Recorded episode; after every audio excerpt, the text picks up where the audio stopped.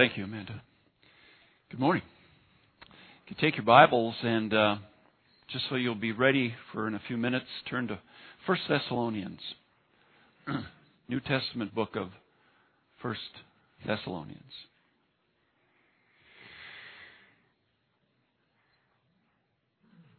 Faith, love, hope.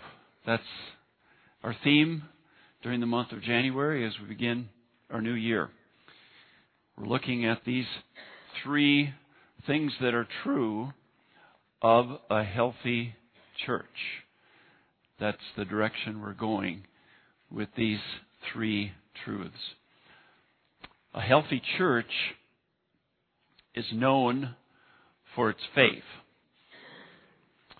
A healthy church is known for its love. And a healthy church is known for its hope. And each week we are looking at one of those. Uh, last week we looked at the first one, the idea of faith, and specifically the idea that a healthy church is known for its faith in the Lord Jesus Christ and what that produces as the people of that church go and live out that faith. And the works that are produced by a faith in Jesus Christ have a way of going full circle and pointing back to Jesus. Faith in Him produces those works in that way of life, and then those works and way of life point back to Jesus, the one the people of that church have faith in. And that's a sign of health in a church faith. Today we're going to look at love. And we talked so much about love. And we've been singing about love today. And that was a powerful uh, song about love that was just sung for us. We're going to talk more about that. And through this series, of course, we're asking the question, and we'll ask it again at the end of today's message Are we a healthy church? Are we a church that is known for faith in Jesus Christ and the works and the way of living that that faith produces? Are we a church that is known for love? And we'll talk about what that looks like in a little while. And are we a church that is known for hope? And that'll be next week. And these three messages will help us evaluate and come to an answer to that question. Are we a healthy church? Let's pray first. Our Father, we uh, thank you. The message of that song is still on my mind, Father, evaluating how I'm doing in following your word and your teaching on love. Lord, I pray that you would uh, speak to our hearts and our minds today as we think about this idea of being a church that's known for love. God, I pray that even before we apply that to our church, you would help us apply it individually. Are we people of love. Lord, please uh, speak to us today. Remind us in a fresh way of, of this truth that we're so familiar with to love. In Jesus' name, amen. A few weeks ago, uh, I was talking to somebody after a service, and this person is not here today. Um, but the person made an interesting statement to me. They said, I always feel so loved when I'm here. And when I heard that statement, of course, inside of me there was this thank you God thing going on. But I'm also realistic enough to know that Not everyone may feel that way. I'm sure there are others who feel that way and agree with that person, but I am also sure there are people who wouldn't agree with that person. And for some reason, that is not how they feel. And so I want us to talk about that.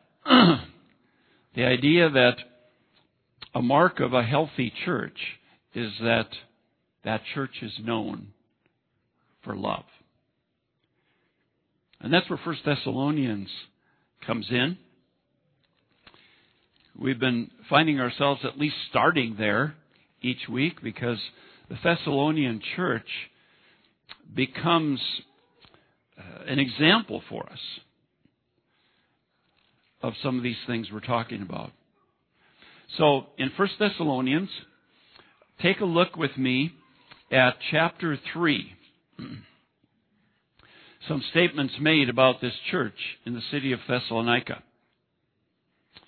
1 Thessalonians 3, verse 6. Paul says, But Timothy has just now come to us from you and has brought good news about your faith and love. Paul had sent Timothy to Thessalonica to see how the church was doing, and he comes back and he has this good report. And it's a report about their faith, but it's also a report about their love. He wants to tell Paul about that. Verse 12. Paul says, May the Lord make your love increase and overflow for each other and for everyone else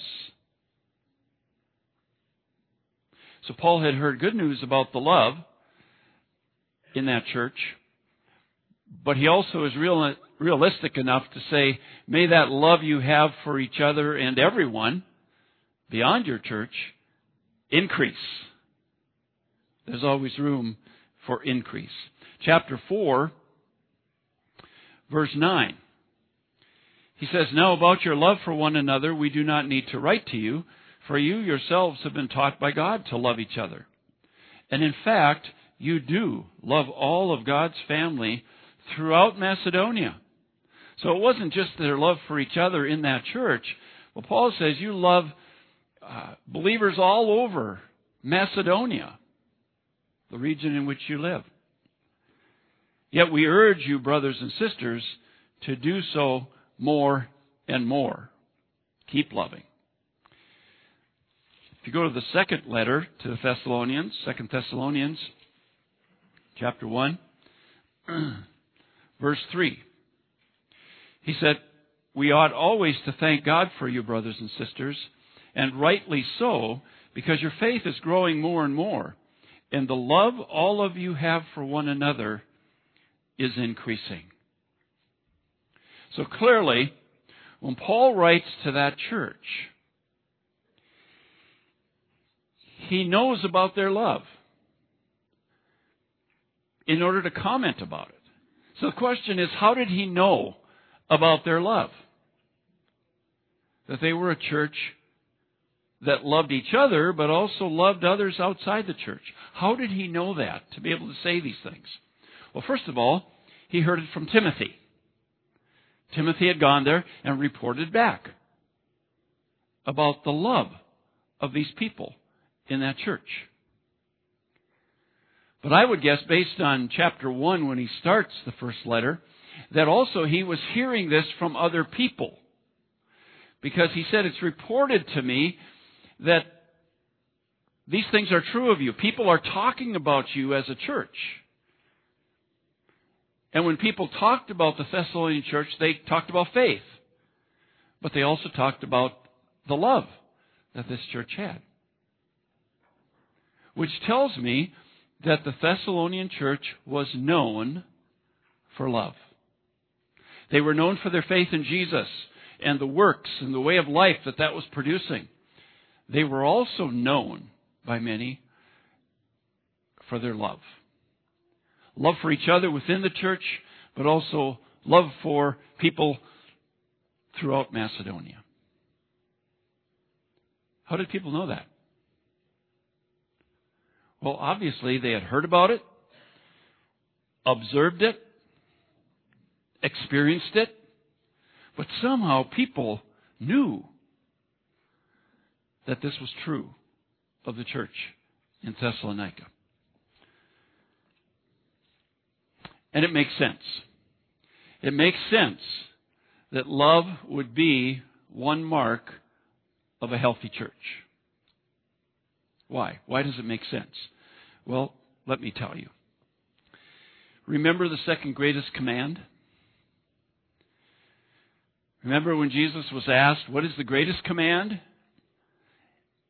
And he gave two answers for one. He said, The greatest is to love God. But the second greatest command, he said, is to love your neighbor. Now, if loving your neighbor is the second greatest command according to Jesus, doesn't it make sense that that should be something that is true of his church?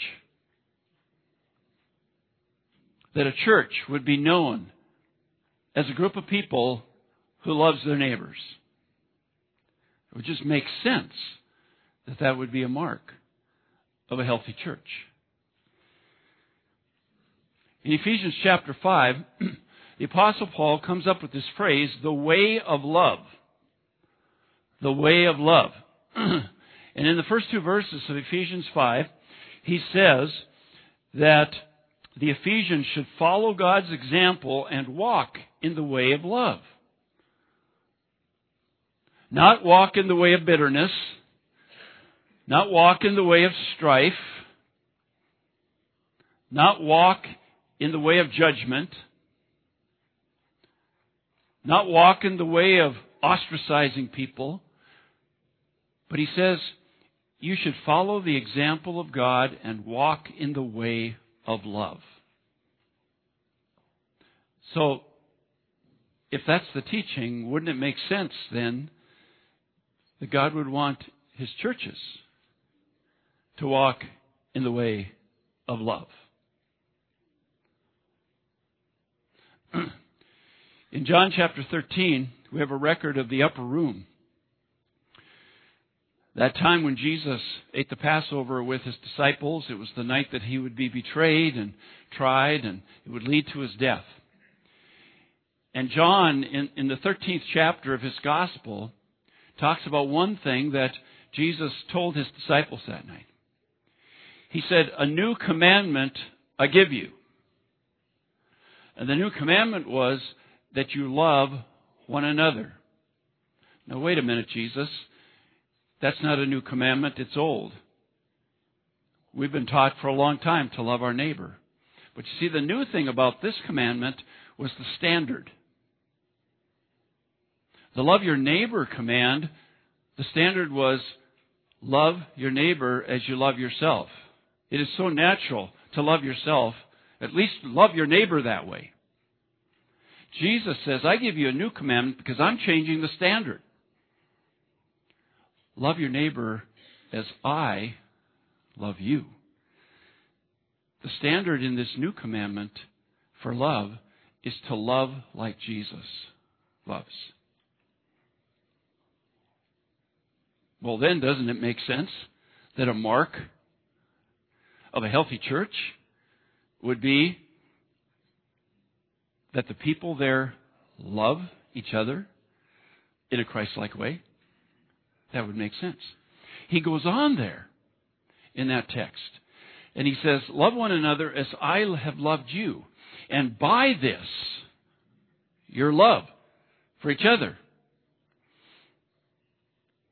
all people will know that you're my disciples. They will connect you with me, Jesus said, if you love each other this way. It's like Jesus was saying, your love for each other, your, your love for each other that is like my love for you, is going to be a bridge to the world. It's going to be a bridge that's going to allow you to be heard by the world. Because when you love each other the way I love you, it will draw their attention to me. They will know you're my disciples. So, based on that new command, it makes sense to me that God would want His church to be a church that loves like He loves. Because it, it's a bridge to the world. Uh, Francis Schaeffer put it this way it's the final apologetic. That love is part of our witness, of our testimony, of our evangelism. It's that bridge to the world. It draws their attention to Jesus. And then, of course, you have the one another's, don't you? The one another's that we are very familiar with. In fact, if you got your new directory for this year, they're on the back of it. We don't want you to lose sight of the one another's. And what are they? They are ways to love each other. Different, practical ways to love each other as Christ loves the one another's. And if we are to love each other this way, then it makes sense that this would be a mark of a healthy church. If that church, if the people in that church were loving each other and others in this way, it makes sense to be a mark of a healthy church. Turn with me to 2 Timothy, and I want to talk about terrible times for a few minutes. 2 Timothy, chapter 3. 2 Timothy, chapter 3.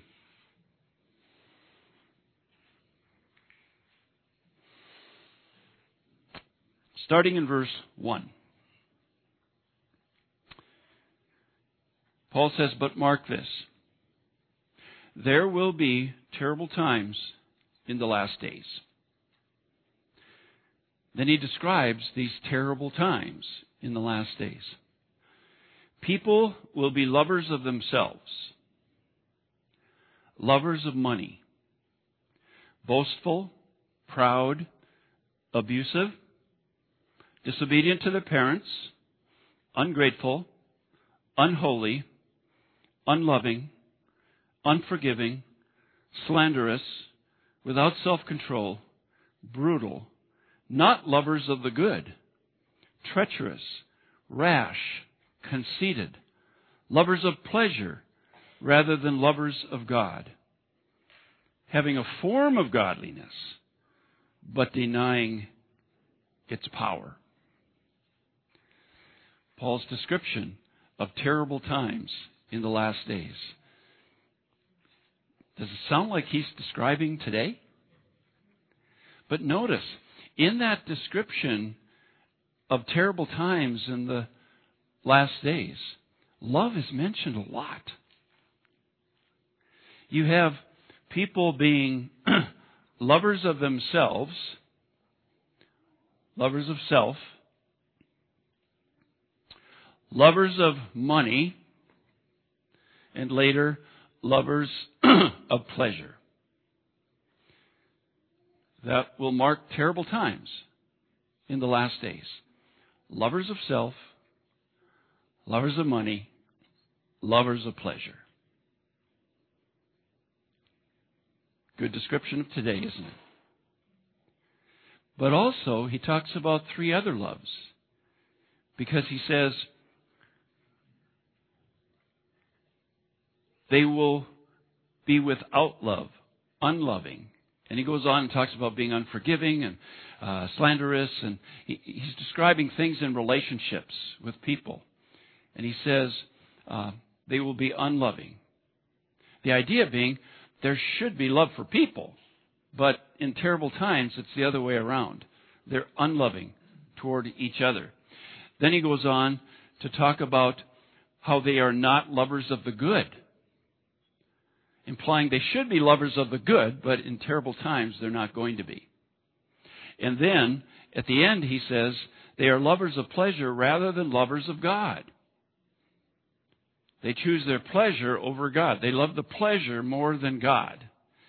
And so what you have in this passage is you have lovers of self, lovers of money, lovers of pleasure, versus lovers of God, lovers of the good, and lovers of people. Now, which of those lists of three loves would be a mark of a healthy church? Unfortunately, there are churches that you could describe as having a love for themselves, a love for money, and a love for pleasure. That's not a healthy church. A healthy church would be one that has a love for God, a love for the good, and a love for people. And it makes sense in our world that there is a need for healthy churches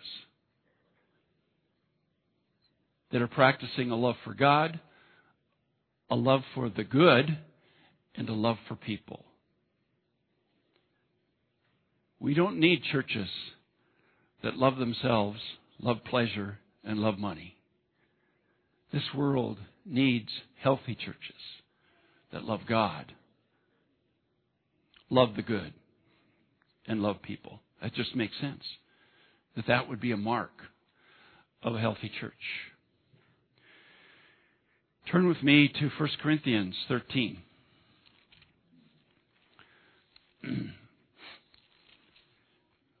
1 Corinthians 13, and when, when I say that, for some of you right away, what comes to your mind? Love chapter, right? 1 Corinthians 13. The context, as many of you know of this chapter, is that it's right in the middle of two chapters that talk about ministry in the church, about using gifts that God has given us to minister and to serve. And there apparently are some problems in that area in the Corinthian church that Paul has to address. But right in the middle of addressing that, you have chapter 13. And Paul brings up love. And I want to suggest that what he's saying is that love is the force, is to be the force behind ministry. That ministry, serving, using your gifts, is to come from love. It's the force. Notice how he puts it. Chapter 13, verse 1. if I speak in the tongues of men and of angels, if I have gifts of ministry in that area, but do not have love, I am only a resounding gong or a clanging cymbal if I have the gift of prophecy and can fathom all mysteries and all knowledge, and if I have a faith that can move mountains, but do not have love, I am nothing. If I give all I possess to the poor and give over my body to hardship that I may boast, but do not have love, I gain nothing.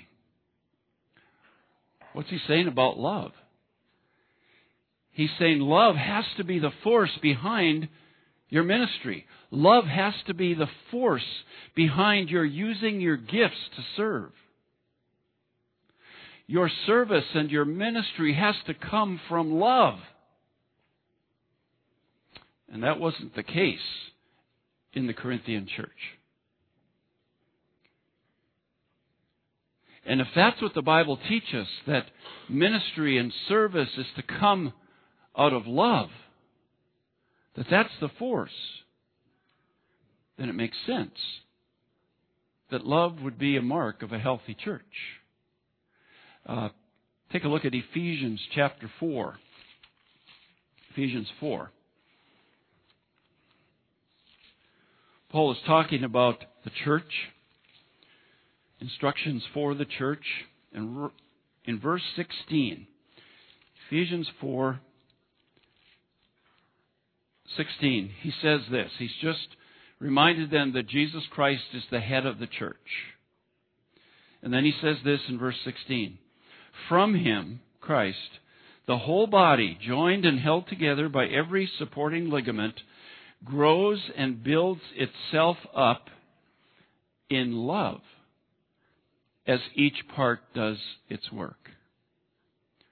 Paul talks about a healthy church that's being built up and growing is the church where every part, every person is doing his or her part in serving and ministering.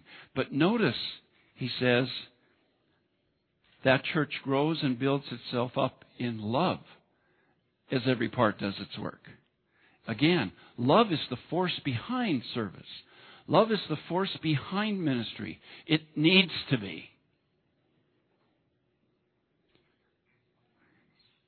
And so if that's happening, it becomes a mark of a healthy church. Because people are serving and ministering out of love for those they are serving and ministering to. Finally, we come to the title of today's study. Go back with me to 1 Thessalonians. 1 Thessalonians.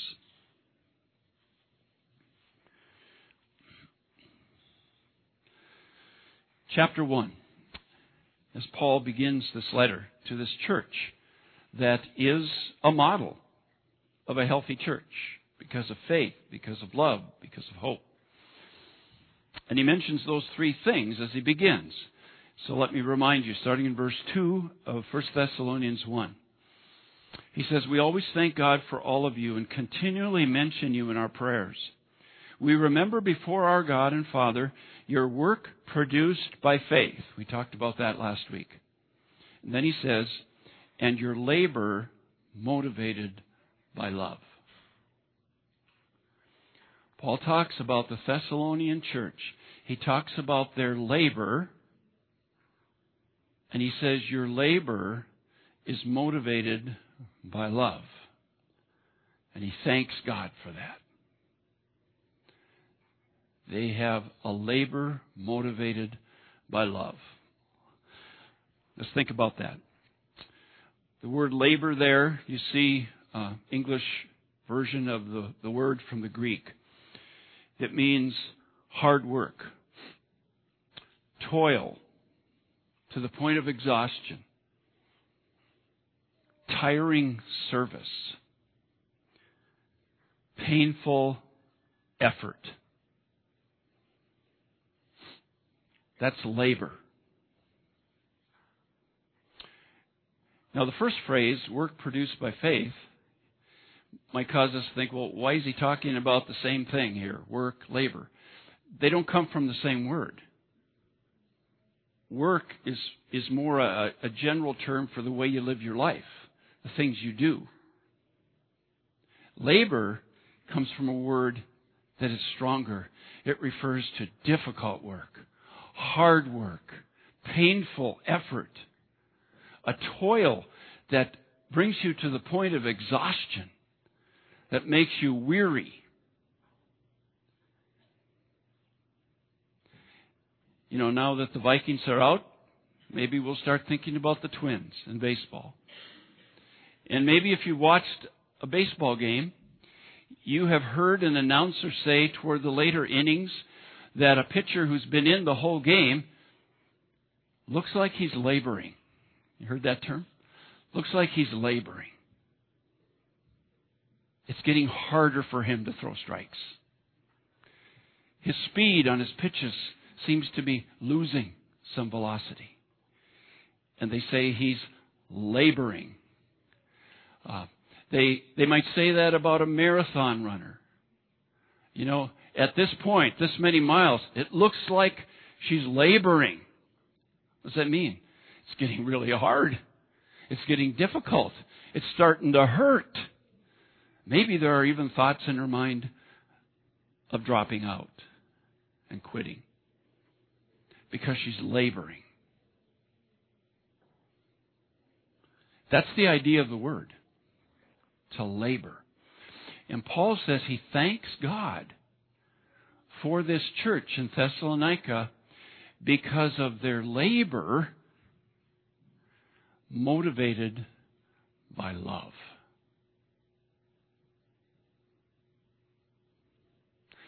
So, whatever it was, maybe it was persecution, maybe it was other things. But the Thessalonian church was experiencing labor in their service, in their ministering. It was getting hard. It was difficult. It was tiring. But Paul says, I thank God for your labor motivated by love. You keep going.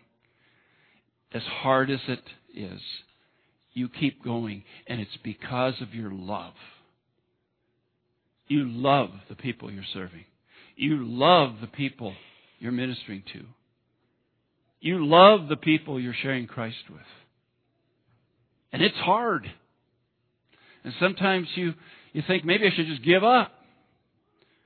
But he says, I thank God that your love keeps motivating you to keep laboring. It makes sense that that would be a mark of a healthy church. Because I tell you what, folks, if you don't know it by now, serving others, ministering to people, being a witness out there in the world can become labor. It can be hard. It can be difficult. You can toil to exhaustion. Anybody been there? And the effort seems to become more and more painful, even. And you get tired. And you might even have thoughts of why am I doing this? Why do I keep doing this? Maybe I should just step back. But you see, in a healthy church, there is labor because there's love. And the love motivates the labor to keep going. There was a husband who was sitting with his counselor, and he said this to the counselor I'm sick and tired of giving, giving, giving, and getting nothing in return. And I don't know if he was expecting the counselor to feel some pity and say, well, maybe, maybe you can just stop the giving then. But here's what his counselor said. He said, Good. Now you can begin practicing the labor of love. I keep giving, giving, giving. Nothing in return. Nothing happens. Should I quit? No. You've come to a good place because now you can practice the labor motivated by love. That unconditional, you see, the word love here is from agape, the unconditional, God-like love, the commitment to serve, no matter what.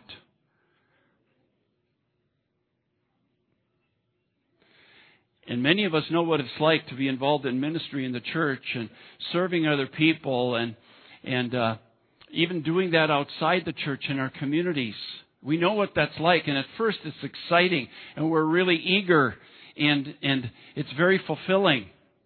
But after a while, we start getting tired. We're not seeing results.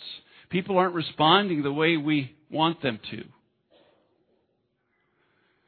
And our serving and our ministering becomes difficult.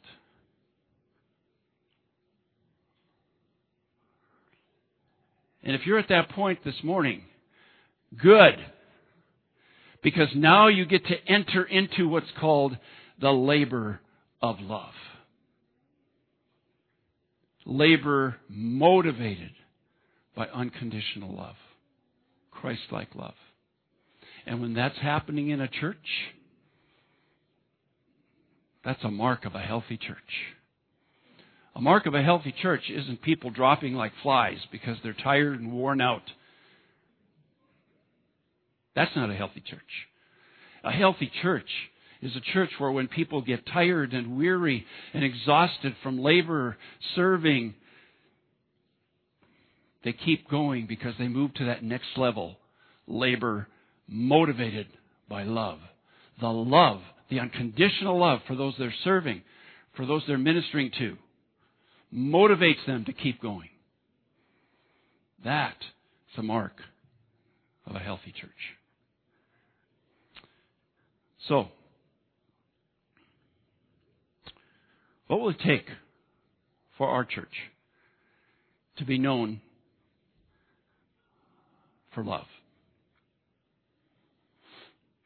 Well, just like last week when we talked about faith and being a church that's known for faith in Jesus Christ. It starts with each of us individually because the church is people. And each of us individually needs to catch on to this and be people of love. People who love their neighbor, no matter who it is. People who walk the way of love with God as our example. People who follow the new commandment. We love each other as Jesus loves us. People who practice the one another's. People who choose to be lovers of God and lovers of the good and lovers of people rather than lovers of self, lovers of money, lovers of pleasure. Don't let anybody tell you that to be a healthy person, a healthy Christian, you need to love yourself. That's not in the Bible. It says in terrible times, in the last days, people will be lovers of self. That doesn't sound positive to me. We need to be willing to labor, motivated by our love for the people we're serving and ministering. We need to be people, individuals, who are loving. And if enough of us are, if enough of us in this room are, guess what? We become a church known for love. And when you're known for love, it comes around and the attention goes to Jesus. and we become a bridge to the world. Don't we want our church to be a bridge to the Iron Range? A bridge to those who don't know Jesus? Our love for each other and for those people out there can become a bridge to the world where they will start listening to us because of our love. It will become the final apologetic. That thing that causes them to listen to us because there's something about us. There's a love that they've never seen before. And they connect it with Jesus. But it takes us living that kind of life of love, individually and corporately, if we are going to be known as a healthy church. A church that loves. I want to close with this.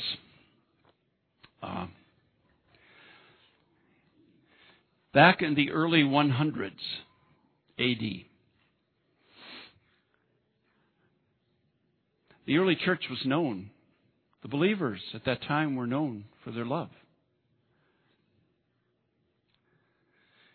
And it was a love that caused people to see them as peculiar. Because it was a kind of love that they had not really observed before. They had not experienced before. It was different. And, and people at that time even started thinking it must have something to do with this Jesus that they talk about. This Jesus that they say they're following. That must have something to do with this love that is so peculiar. Well, in the early 100s, a Greek named Aristides, something like that. I can't pronounce his name. Aristides. He wrote a letter to the emperor, to Caesar, which described these Christians these peculiar people. And I want to read just a couple excerpts from that letter. He says, The Christians, O King, while they went about and made search, have found the truth. And as we learn from their writings, they have come nearer to truth and genuine knowledge than the rest of the nations. For they know and trust in God, the creator of heaven and of earth, in whom and from are all things, to whom there is no other God as companion, from whom they receive commandments which they engraved upon their minds and observe. Through love, they persuade others to become Christians. And when they have done so, they call them brethren, brothers, sisters. And they love one another. And from widows they do not turn away their esteem. And they deliver the orphan from him who treats him harshly. And he who has gives to him who has not, without boasting. And when they see a stranger, they take him into their homes and rejoice over him as a very brother. If they hear that one of their number is imprisoned or afflicted on account of the name of their Messiah, all of them anxiously minister to his necessity. And if it is possible to redeem him, they set him free. And if there is among them any that is poor and needy, and if they have no spare food, they fast two or three days in order to supply to the needy their lack of food. They observe the precepts of their Messiah with much care, living justly and soberly as the Lord their God commanded him.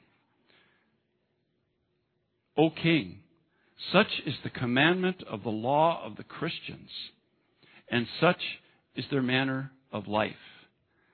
And he concluded his letter to the emperor with these words It is enough for us to have shortly informed your majesty concerning the conduct and the truth of the Christians. For great indeed and wonderful is their doctrine to him who will search into it and reflect upon it. And verily, this is a new people, and there is something divine in the midst of them. Let me read his concluding statement about the Christians. These people whose love is peculiar and different his last statement to the emperor Verily, this is a new people, and there is something divine in the midst of them. Behold how they love. That was said about the early Christians.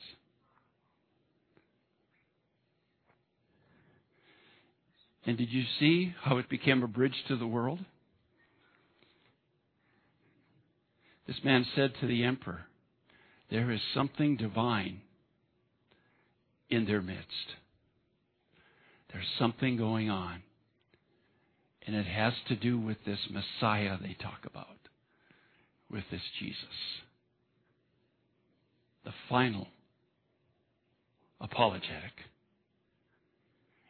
And history says that the emperor saved that letter and eventually made it public.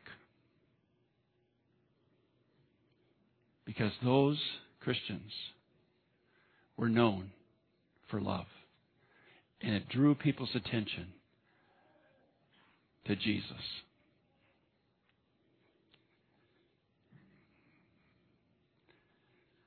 May we be the kind of church that people can write a similar letter, similar letter about.